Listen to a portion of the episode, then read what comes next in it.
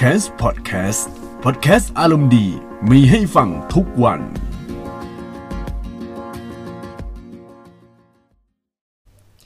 สวัสดีท่านผู้ฟังทุกท่านนะครับ ที่กำลังรับฟังพอดแคสต์ของแคมส์นะครับ เรื่องน่ายินดีตอนนี้คือคุยเฟื่องเรื่องไอดอลมีจิงเกิลแล้วนะครับ ก็จะใช้จิงเกิลนี้ตั้งแต่วันที่ 28 กันยายนเป็นต้นไปนะครับ ก็คุยเฟื่องเรื่องไอดอลในวันที่ 28 กันยายนก็จะเป็น EP สุดท้ายแล้วที่จะปล่อยรายการคุยเฟื่องเรื่องไอดอลทุกวันเสาร์นะครับ แล้วก็วันที่ 1 ตุลาเนี่ยก็เริ่มคุยเฟื่องเรื่องไอดอลเนี่ยเป็นทุกวันอังคาร เนื่องจากว่า พวกเหตุการณ์หรือว่าพวกอีเวนต์ของไอดอลส่วนใหญ่เขาจะจัดใน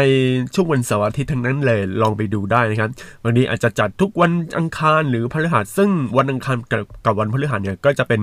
วันของพวกดิจิ t a ลไลฟ์สตูดิโอของ BNK48 นะครับแต่ว่าเอาจริงๆ ส่วนใหญ่พวกงานจับมือพวกงานเต้นงานคอนเสิร์ตงานอะไรต่างๆ ที่มีพวกเชกิหรือเนี่ยส่วนใหญ่จะจัดวันเสาร์กับวันอาทิตย์ กันทั้งนั้นเลย แล้วก็วงไอดอลสมัยสมัยนี้ครับ ของไทยนี่โอ้โห เยอะแยะมากมายครับ เยอะจนกระทั่งผมรู้สึกว่าเออวงการไอดอลของเมืองไทยมันเริ่มเติบโตกันมากขึ้น ในเมื่อแบบวงการไอดอลเติบโตก็อะเราต้องมีเรื่องคุยเราต้องมีแบบอยากจะพูดบ้างอะไรบ้างนะครับ แต่ว่าในพอดแคสต์ตอนเนี้ยเป็นพอดแคสต์สำหรับวงการเกม เรื่องของเกมก็เป็นช่องแคมส์นะฮะแต่ว่าแค่มา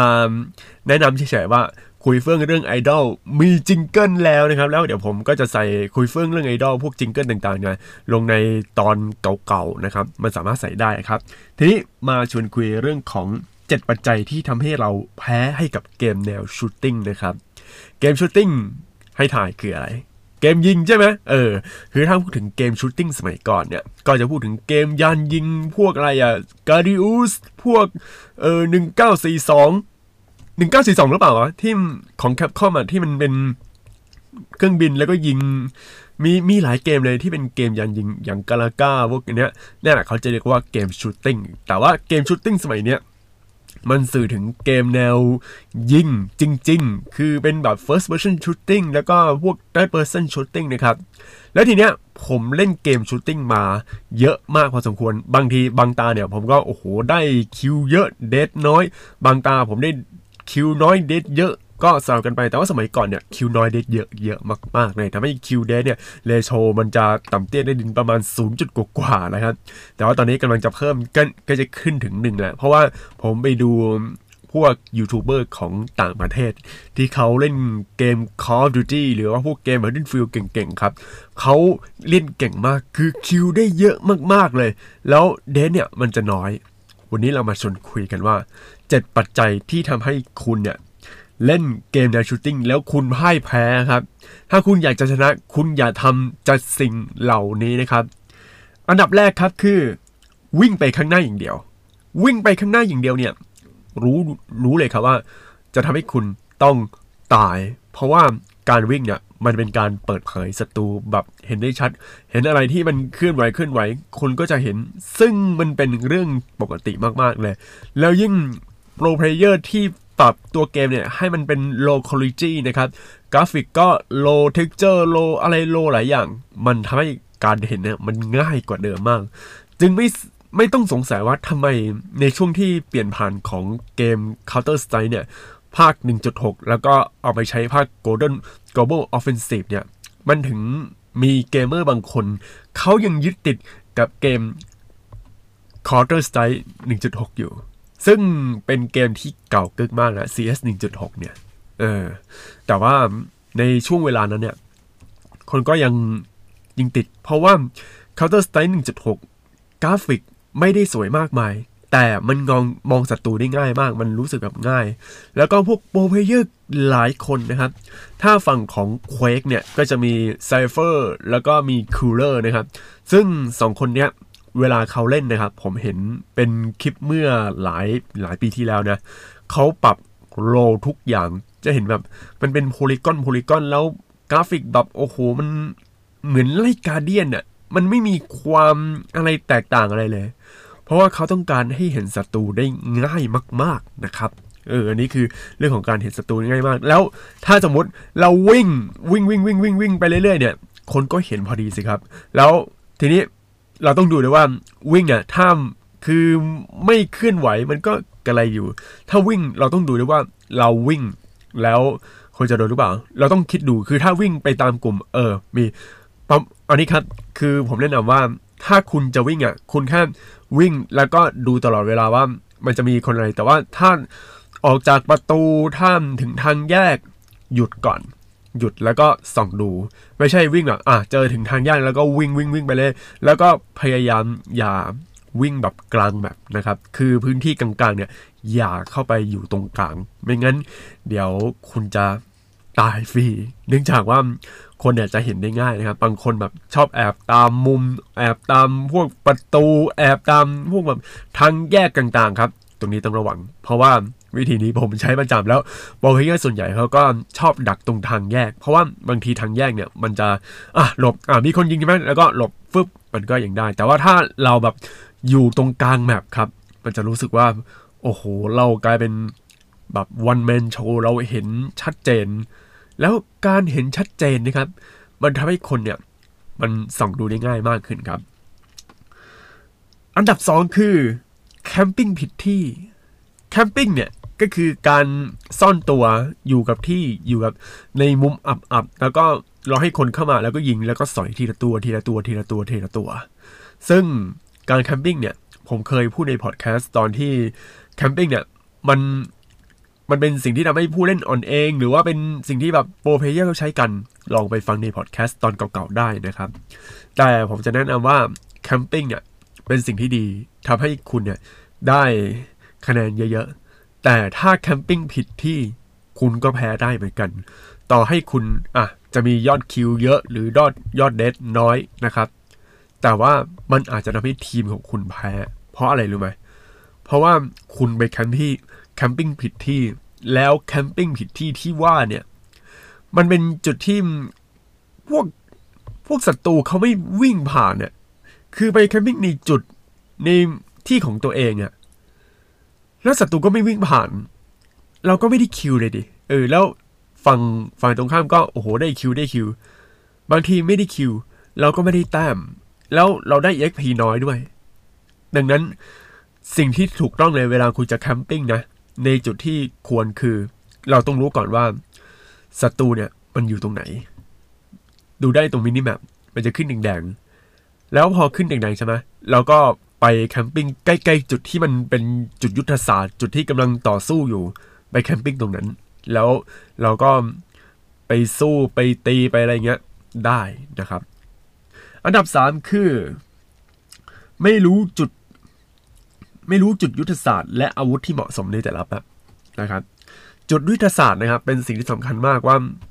เวลาในแบบแต่ละแบบนะของเกมแนว shooting เนี่ยมันต้องมีจุดยุทธศาสตร์อยู่แล้ว จุดยุทธศาสตร์คือจุดที่หลายคนมาชันหน้ากัน อาจจะเป็นตรงกลางแมปก็ได้ อาจจะเป็นตรงทางขวาแมปมันต้องมีจุดที่มันเจอซึ่งซึ่งหน้ากัน แล้วพอมันเจอซึ่งซึ่งหน้ากันเนี่ย เราต้องหาที่กำบังแล้วนะครับ ให้คิดถึงเกมแนว third person shooting ที่มีระบบเข้ากำบังอย่าง Division หรือพวก The Last of Us Uncharted อะไรพวกเนี้ย มันจะมีกำบัง ถ้าเล่นเกม FPS แน่นอนว่ามันไม่มีระบบเข้ากำบัง แล้วการเข้ากำบังมันคืออะไร เราก็ย่อตัวหรือว่าไปแอบแอบตรงแถวผนัง แล้วเราก็โชว์นิดๆหน่อยๆอะถ้าศัตรูมาก็โอเค ยิงถ้าแบบมันยิงกลับแล้วก็ซ่อนตัวกับผนัง ซึ่งเนี่ยครับก็คือการเข้า cover นะครับเราไปดูพวก pro player ของพวกเกม Call of Duty หรือพวกเกมอะไรอะเกม Apex Legend ได้นะครับ พวกเนี้ยมันจะมีมันเป็นเกมแบบ first person shooting ไม่ได้เป็นเกม third person ดังนั้นการเข้ากำบังเนี่ยมันจะมีแบบแอบตามมุมตามซอกแล้วก็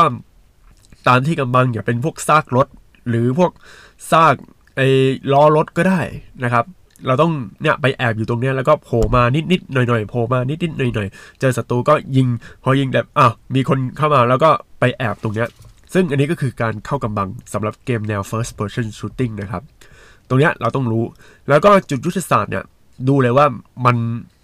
คือเราต้องเล่นเยอะๆ พอสมควรแล้ว เราจะรู้ว่าตรงไหนคือจุดยุทธศาสตร์นะครับ ถ้าอย่างเกม Call of Duty เนี่ย Crossfire เนี่ยจุดยุทธศาสตร์ก็ค่อนข้างมีเยอะแยะอาจจะเป็นจุดตรงกลาง แล้วก็ในตัวอาคารที่เป็นแบบอาคารโล่งๆ มันก็มีนะครับ ตรงนี้ก็มีจุดยุทธศาสตร์ ซึ่งตรงนี้เป็นจุดที่ประจันบานกันเยอะๆ แล้วก็คนเข้าเข้ามาออกกันเต็มเต็มที่เลย ส่วนเกมอื่นเนี่ยอันนี้ผมไม่มั่นใจ อย่าง Battlefield นะครับ Battlefield ภาคภาคหนึ่งหรือภาคอะไรต่างๆเนี่ยจุดยุทธศาสตร์เลยคือจุดที่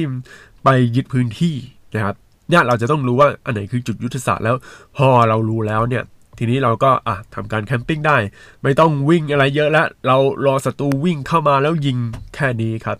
ก็ทำให้คุณอะมีโอกาสชนะในเกมแนว shooting แล้วคุณจะได้สกอร์เยอะพอสมควรเลยนะครับ อันที่ 4 คือบริการอินเทอร์เน็ต หรือตัวรับสัญญาณอินเทอร์เน็ตที่ใช้เทคโนโลยีเก่า อันนี้มันไม่เกี่ยวกับเรื่องของการเล่นเกมแล้วไม่เกี่ยวกับเรื่อง gameplay ไม่เกี่ยวกับเรื่องฝีมือหรือเรื่องความถนัดอะไรล้วแต่มันเกี่ยวกับเรื่องบริการอินเทอร์เน็ตนะครับคำถามคือทำไมบริการอินเทอร์เน็ตมันสำคัญขนาดไหน เออ จริง ๆ มันสำคัญมาก เพราะว่าพวกเกมออนไลน์มันต้องใช้อินเทอร์เน็ตในการเล่นอยู่แล้วใช่ไหมเว้นแต่ว่าคุณเล่นกับ CPU เล่นกับพวกคอมที่ โอ้โห ผมไปปรับ Call of Duty แล้วเล่นกับคอมนะครับ โคตรยากเลยทีมเน็ตแมทนี่ คือถ้าคอมเนี่ยมันจะเหมือนเปิดโปรยิงล็อกหัวครับ มันก็ยิงหัวแล้วไอ้พวกคอมเนี่ยมันก็ยิงหัวกันเองยิงไปยิงมา ผมทำสกอร์อะไรไม่ได้เลยนะครับทำสกอร์ยากมากๆ เพราะว่าบางทีกลยุทธ์ของผมคือ จะต้องอะแอบตามพวกซอกแอบแอบตามมุมอะไรเงี้ยแต่ว่าพวกคอมเนี่ย วิ่งไปแล้วยิงกันซึ่งซึ่งหน้าเลยครับ เออพอมันยิงแล้ววิ่งไปแบบอย่างเงี้ยอ้าวมันก็แบบไอ้แผนการเดิมๆมันก็ใช้ไม่ได้นะครับเออแต่นั้นคือเรื่องของอินเทอร์เน็ตเนี่ยอันเนี้ยผมให้ความสำคัญพอสมควรนะ เพราะว่าถ้าคุณเล่นเกม first person shooting แล้วมันแบบอินเทอร์เน็ตมันช้า เออปิงมันน้อยอะไรอย่างเงี้ย ผมพูดเลยว่า คุณจะเสียเปรียบมากนะครับ เสียไปอย่างแรกคือ เวลาเจอกันซึ่งซึ่งหน้าเนี่ย คุณจะต้องคุณตายก่อนอยู่แล้วเวลาเจอแบบปุ๊บยกยกปืนมายิงโอ้โหตาย แต่ว่าถ้าเป็นเน็ตที่ตามปกติปิงไม่เยอะอะไรมากปิงแบบประมาณหลักสิบนะครับ เวลายิงไปประมาณเซนหนึ่งส่วนสามของแม็กเนี่ยของกระสุนทั้งหมดของแม็กเนี่ยมันจะลดแล้วก็ตาย แต่ว่าถ้าถ้าคุณอะเล่นด้วยแบบ ปิงสูงสูงปิงเป็นร้อยสองร้อยเนี่ย ยิงต้องยิงครึ่งหนึ่งถึงจะหมดแม็กเอ้ยต้องยิงประมาณครึ่งหนึ่งของแม็กถึงจะตัวนี้ตาย เพราะมันดีเลย์มันมันค่อนข้างดีเลย์ไงแล้วในช่วงที่ผมเล่นเกม Call of Duty ตอนที่ใช้ยังเน็ต ADSL ของค่ายหนึ่งนะครับแต่ว่าสมัยก่อนก็เป็น ADSL นะครับ ADSL รู้เปล่าว่าผมเล่นไปแล้ว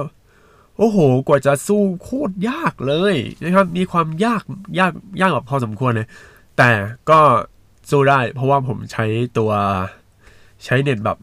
ก็ไม่ได้ใช้เน็ตอะไรนะ คือใช้ปืน sniper ในการยิงพวกแบบยิงนัดเดียวตาย อันเนี้ยมันจะทำให้แบบคนเล่นที่ ping สูงๆเนี่ยมีโอกาสชนะ แต่ถ้าแต่ช่วงหลังๆเนี่ยผมก็เปลี่ยนจากเน็ต ADSL นะครับ ซึ่ง ADSL ตอนนั้นค่าอัพโหลดอยู่ประมาณ 10 เมกะบิต อัพสูงสุดอยู่ที่ 1 เมกะบิต โอ้โห ต่ำมากครับ เออ ก็ไปใช้ fiber optic fiber optic พูดเลยครับว่า โอ้โห ping นี่น้อยลงกว่าแต่ก่อนมาก แล้วก็สามารถเล่นได้เหมือนกับเล่นเกมออนไลน์ในเมืองไทยเลยนะ แล้วก็พอย้ายไปที่ต่างจังหวัดเนี่ย กลับมาใช้ VDSL ซึ่ง VDSL อะมันคือไฟเบอร์ที่ไปต่อสายทองแดงอีกทีหนึ่ง ping มันก็พอๆกับ ADSL อะครับ พูดเลยใช้ sniper เหมือนเก่านะครับ แต่ว่าพอมาเปลี่ยนเป็นไฟเบอร์แหละคือหลังๆมาตอนนี้เป็นไฟเบอร์แล้ว โอ้โห โซโล่พวกแบบไอ้ปืน P90 ยิงแบบเต็มที่อย่างนี้ฮะ หรือว่า Assault Rifle แบบ สู้กันได้เลย อันนี้เป็นสิ่งที่แบบอุ้ยผมชอบมากนะครับ แต่ว่าบางทีเนี่ยผมก็เจอพวกห้องที่ห้องที่ ping เยอะๆเหมือนกัน เพราะว่าเนี่ยต้องเข้าใจว่าบางทีเนี่ยก็ไปเจอกับพวกห้องเยอรมันบ้างบางที เจอกับพวกห้องญี่ปุ่น แต่ห้องญี่ปุ่นนะหลังๆมา ping เริ่มน้อยแล้วนะครับ สามารถยังพอเล่นพอถูถ่ายได้อยู่นะครับ แล้วก็เนี่ยเราต้องดูด้วยว่าอินเทอร์เน็ตถือว่าสำคัญ แล้วอินเทอร์เน็ตยังสำคัญไม่พอครับ ก็ จะเป็นเรื่องของเรื่องของพวกก a d g e t หรือเทคโนโลยีที่ใช้นะครับ อย่างเครื่อง p a y 4ถ้าเป็น p a y 4ยุคก่อน Slim ก็คือเป็น p a y 4เครื่องใหญ่ๆครับ ก็ CUS 1000ถึง 1200 เนี่ย อันเนี้ยมันจะใช้ตัว Wi-Fi แบบแค่ 2.4 GHz นะครับ 2.4G ซึ่งจะเป็น Wi-Fi ที่เทคโนโลยีสมัยก่อนนะครับ แล้วถ้าเน็ตความเร็วสูงเนี่ยมันมาอย่างเงี้ยความเร็วของอินเทอร์เน็ตอะค่าดาวน์โหลดเนี่ยมันจะจำกัดอยู่ที่ 50 เมกะบิต ซึ่งเน็ตตอนนี้ของผมเนี่ย200 เมกะบิตแล้วนะครับ แต่ว่าเวลาดาวน์โหลดหรือใช้พวกเน็ตเนี่ยของ p a y 4เนี่ยมันจะล็อกอยู่ที่ 50 เมกะบิต ค่าอัพโหลดนี้ผมไม่พูดถึงผมไม่รู้ว่ามันเท่าไหร่นะ แต่ว่าเน็ตเนี่ยมันจะได้แค่นี้จะต้องต่อสายแลนเพิ่มเติม แต่ว่าใช้ถ้าใช้ p a y 4เครื่องที่เป็นสลิมขึ้นไปนะ มันจะมี Wi-Fi 5G แหละก็ Wi-Fi 5G แบบสามารถรันพวกแบบเน็ตได้เต็มสุดๆเลย แต่ถ้าถามว่าปิงอะ มันยังเยอะอยู่ไหมคำตอบคือ มันก็น้อยลงกว่าเมื่อก่อน คือมันยังเล่นได้ต่อให้แบบต่อ Wi-Fi โดยใช้ 2.4G ก็ตาม แต่ถ้าเอาแบบชัวร์เลยคือ คนต่อด้วย แลนสายแลนดีที่สุดนะครับและนี่คือจะเสถียรมากๆ แต่ว่าปัญหาคือเครื่องผมมันห่างจากตัวเราเตอร์นะฮะก็เลยใช้ตัว Wi-Fi ไป แต่ประสบการณ์การเล่นมันก็ไม่แตกต่างกันมากนะครับ ไม่แตกต่างกันถึงขนาดแบบบ้าบอคอแตกอะไรขนาดนั้นนะซึ่งนี้ก็เป็นข้อแนะนำนะ ต่อไปเล่นโดยไม่วางแผน วันนี้เสียงอาจจะแปลกๆนิดนึงนะครับ เพราะว่าผมไม่ค่อยสบายสบายนะ เล่นแบบไม่วางแผนเนี่ย มันจะเจอในโหมดที่เวลาแบบเราเล่นแล้วตายแล้วมันจะฟื้นอีกทีก็รอบต่อไป อย่างเช่นพวก Search and Destroy พวกโหมดวางระเบิด พวกอย่างของ Modern Warfare ภาคปี2019เนี่ยจะใช้ชื่อว่า Cyber Attack นะครับโหมดเนี้ยแล้วก็ไม่ใช่แค่ Cyber Attack อย่างเดียว มันรวมไปถึงเกม Rainbow Six Siege นะครับ ที่เวลาทำต้องเล่นเป็นทีมแล้วแบบ5 vs 5อะไรอย่างนี้นะครับ แล้วก็พวกเกมเคาน์เตอร์เนี่ย เล่นโดยไม่วางแผนอันนี้อันตรายมากๆ มันทำให้การเล่นของเราเนี่ย มันแบบคือมันป่วนป่วนผู้เล่นคนอื่นด้วยทำให้ผู้เล่นคนอื่นเนี่ย มันไม่ชนะสักทีนะครับ เราต้องวางแผนกับอะเพื่อนทีมก่อนแล้ว คือพวกโหมดอย่างเงี้ย มันต้องเล่นกับทีมที่เป็นทีม e-sport จริง ๆ เออ แต่ว่าถ้าเราเล่นตัวนี้แล้วไม่รู้งานว่า ตัวนี้พวกของไอเทมเหล่านี้เอาไว้ใช้อะไร มันก็ป่าประโยชน์ครับ ที่จะเอาชนะฝ่ายตรงข้ามได้ เราต้องเรียนรู้พวกอุปกรณ์แต่ละอุปกรณ์ก่อน ซึ่ง อันนี้ไม่เท่าไหร่ พวก Search and Destroy เกม Overwatch เนี่ย ถ้าเลือกฮีโร่แล้วใช้ฮีโร่แบบผิดๆนะครับ อย่างเช่นเอาฮีโร่ support มาเล่นเดินหน้าแบบสไตล์ carry เลยก็ไม่ได้นะครับ ก็พ่ายแพ้อะก็ตายแล้วก็ ไม่มีใครช่วยอะไรอย่างเงี้ย เราต้องศึกษาดูให้ตัวเกมเนี่ยมันมันแบบเล่นแล้วมันโอเคกับเรานะครับ ต่อไป ตั้งค่าหรือเลือกใช้อุปกรณ์ที่ไม่ถนัดบางทีเราเห็นเกมเมอร์โอ้โหคนเนี้ยใช้เมาส์แบบเมาส์ช้าๆเราลองเล่นเมาส์ช้าๆบ้างปรากฏว่ามันเล่นไม่ถนัดเลยยิ่งยากมาก แต่พอไปเล่นเมาส์เร็ว เอ้ย มันเล่นถนัดว่ะ มันหันแบบเอ้ยมันใช่เลย เนี่ยความถนัดของแต่ละคนมันต่างกัน บางคนใส่ KontrolFreek ทรงสูง โอ้โห เล่นถนัดมาก แต่ว่าพอเราใส่ KontrolFreek แบบทรงสั้น ยิ่งไม่ถนัดใหญ่ยิ่งคือไปใส่ทรงสูงเหมือนกัน ไม่ถนัด แต่ถอน KontrolFreek ใช้แบบเรื่องเดิม เออรู้สึกว่าทำไมเรายิงแม่นกว่าวะเฮ้ยมันเป็นอย่างนี้จริง ๆ บางคนอะเออดังนั้นความถนัดของแต่ละคนไม่เหมือนกัน เราต้องดูความถนัดด้วยบางทีคนเนี้ย ปรับ speed เยอะๆ ปรับเซสซิทิวิตี้แบบโอ้โหเยอะเลย แล้วเขายิงแม่น แต่เราปรับน้อย แล้วแบบ เราปรับช้า เอ้ยไม่ใช่เราปรับเร็วตามเขาก็ไม่ได้ แล้วปรับน้อยตามพวกแบบ pro player บางคนก็ไม่ได้ แต่เราปรับกลางๆแล้วอ้าวอยู่ๆก็ยิง เนี่ยเราต้องหาความพอดี แล้วก็สิ่งที่สำคัญเลยคือเรื่องของเมาส์นะครับ เมาส์บางคนบอกว่า โอ้โห เมาส์นี่ดิ Intelligent Mouse Explorer ของ Microsoft IME 1.0 หรือ IME 3.0 คือสุดยอดเมาส์ในตำนานเลย แค่แบบ อะ ปุ่มเสียใช่ไหม ไม่เป็นไร เดี๋ยวเอาไปซ่อมก็ได้ เอาไปใส่พวกแบบ Cherry Switch ซึ่งมีอยู่ช่วงหนึ่งอะตอนที่ผมเล่นเว็บบอร์ด FPS Thailand นะก็จะมีคนในบอร์ดเนี่ยพูดถึงเมาส์สองตัวนี้ของ Microsoft มากเลย เพราะว่ามันใช้ Engine คือตัว Engine ของ Razer เนี่ย มันนิ่งมาก ๆ เลย IME 1.0 IME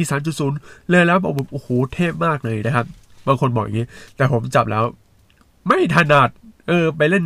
ไม่ใช่อะ มันไม่ใช่แบบฟีลลิ่งอย่างนี้เลย แต่ว่าพอไปใช้เมาส์ตัว Steel Series Kinzu เอ้ย มันใช้ได้เหมือนกัน แต่ก็มยังไม่ได้อะไรขนาดนั้น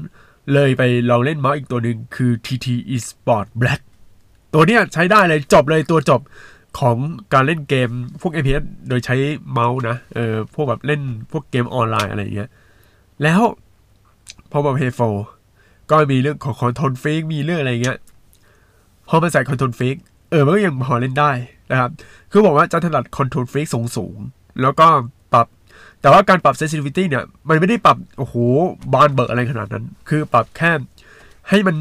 เร็วๆนิดนึง เพราะว่าผมเป็นคนแบบเน้นที่ เวลายิงอะผมไม่ได้แบบพยายามเอ็มดำไซต์ตลอดเวลาคือ ผมจะหันคือเน้นหันนี้ก่อนเพราะว่าจะได้ดูพวกมุมมองของศัตรูกว้างๆถ้าเจอศัตรูอะหันเสร็จแล้วก็เอ็มดาวไซต์แล้วยิงพร้อมกันเลยผมจะเล่นเป็นอย่างนี้แล้วก็ส่วนเนี้ยมันใช้ได้สำหรับผมนะ เพราะว่าพอผมเล่นแบบเอ็มดาวไซต์อย่างเดียวเนี่ย ข้อเสียคือเราจะไม่มองเห็นศัตรูที่มาจากข้างๆมาจากข้างหลังแต่ว่าถ้ามองจากด้านข้างด้านหน้าอย่างเดียวมันจะได้อย่างเดียวไงเออ ก็เลยแบบ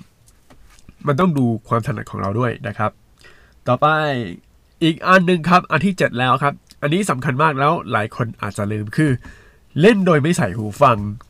หูฟังเนี่ยกับเกมชูตติ้งคือสิ่งที่สำคัญมากๆนะครับ ไม่ต้องใช้หูฟังดีๆก็ได้ ใช้หูฟังที่เป็นอินเอียร์ที่แบบเสียงแบบเสียงใสๆหน่อยเสียงอะไรอย่างเงี้ยขอแค่มีหูฟังครับ แล้วหูฟังที่ว่าเนี่ย ต้องแยกสัญญาณดีๆนะ ไม่ใช่แยกสัญญาณไม่ดี อะไรมันก็มากเกินไปนะ เพราะว่าเกมพวกเกมชูตติ้งสมัยเนี้ยระบบเสียงดีมาก คือใช้แค่หูฟังแบบซ้ายกับขวาก็พอแล้ว หูฟังสำคัญยังไงก็คือ มันจะบอกทิศทางของศัตรูที่เวลามันเกิดอย่าง แบบมีเสียงระเบิดข้างหน้ามีเสียงยิงอะไรอย่างเงี้ย เราจะรู้เลยว่า ตอนเนี้ย มันกำลังประจันบานกันอยู่ มันกำลังแบบยิงกันสู้กันอยู่ แล้วตรงเนี้ยมันจะบอกจุดที่แบบ เราต้องเตรียมตัวยิงแล้ว เพราะว่าบางคนเนี่ยไม่ไปตรงจุดที่ประจันบานกัน แต่ไปจุดอื่น แล้วแคมปิ้งอย่างเดียว ปรากฏว่าไม่มีศัตรูตัวไหนมาเลย สูตรสำเร็จนะครับ เวลาเราจะไปแบบ เอ๊ะศัตรูมันสู้กันตรงไหน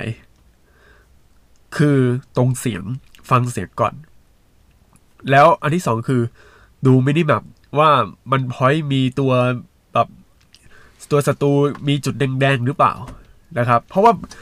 ชีวิตของคนเราเวลาเล่นเกมแนว shooting เนี่ยเขาไม่ได้มานั่งมอง map ตลอดเวลานะ เออ การมอง map เนี่ยทำให้รู้ใช่ไหมแต่ว่าบางทีเนี่ย มันอาจจะบอกอะไรไม่ได้ เพราะว่าบางผู้เล่นบางคนก็ติดแบบไม่ให้มองเห็นสีแดง บน map เวลายิงเวลาอะไรเงี้ยหรือว่าติด silencer หรือว่าป้องกัน UAV อะไรอย่างเงี้ย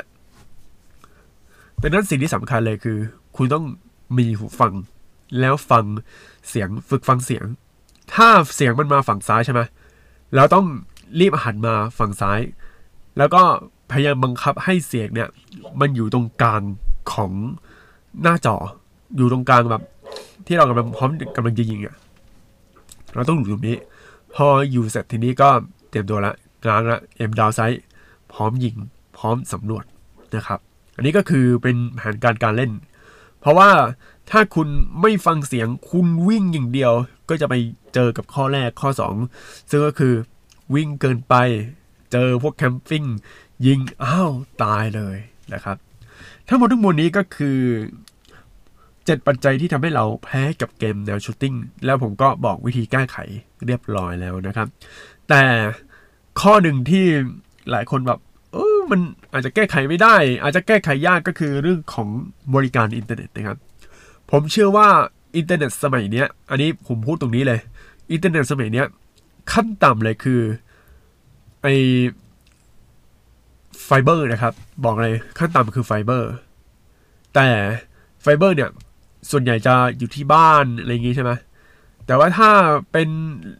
พวกแบบองค์กรอะไรอย่างเงี้ยแต่แนวแบบพวกอาคารหรือตึก หรือพวกคอนโดเนี่ย ผมเชื่อว่าสมัยนี้คงอาจจะเป็นไฟเบอร์กันหมดแล้ว แต่ถ้าพักตามอพาร์ตเมนต์เก่าๆ อาจจะยากนิดนึงนะครับ เพราะว่าตัวเน็ตเนี่ย อย่างแรกเลยเขาปล่อยเป็นสัญญาณไฟฟ้าไม่ได้ปล่อยเป็นสายแลนเราต้องดูด้วยว่า เออเขาเดินสายอะไรยังไงครับ แต่ว่าถ้าเป็นคอนโดแบบเวอร์ชันใหม่ๆคอนโดใหม่เลยเนี่ย ถ้าจะทุกคอนโดเนี่ยเขาเดินสายเป็นพวกไฟเบอร์หมดแล้วนะครับ เราไปสอบถามดู ถ้าบ้านของคุณยังใช้ VDSL หรือ ADSL ผมเชื่อว่าแทบจะทุกค่ายในตอนเนี้ย คือมีบริการเปลี่ยนจาก VDSL หรือ ADSL เนี่ยให้เป็นไฟเบอร์แบบฟรีๆนะครับ ซึ่งตรงนี้ก็ต้องลองสอบถามดูกับเจ้าของสอบถามดูกับไอ้ผู้ให้บริการ เพราะว่าสมัยเนี้ย เวลาคนเล่นพวกเกม FPS หรือ shooting พวกเกมออนไลน์เนี่ย เขาเล่นแบบเซิร์ฟเวอร์จริง ๆ ที่เล่นรอบโลกแล้วนะครับ อาจจะเล่นแบบระดับภูมิภาคคือไทยเจอกับญี่ปุ่นไทยเจอกับเกาหลีอะไรอย่างเงี้ยไม่ได้เล่นกับไทยเจอไทยนะอันนี้ก็ฝากกันด้วยนะครับ โอเค เดี๋ยวไปก่อนนะครับ เดี๋ยวเจอกันในพอดแคสต์ตอนหน้า สวัสดีครับ ติดตามฟังพอดแคสต์ของ Camps ได้ทุกๆวัน ผ่านช่องทาง Spotify Google Podcast และ Podbean สนใจลงโฆษณาและพูดคุยกับ podcaster ผ่านทาง Direct Message Twitter at c a m p s s podcast Instagram at c a m p s s underscore official หรือ Facebook Camps Podcast ได้ทุกช่วงเวลา แล้วพบกันในตอนต่อไปนะครับ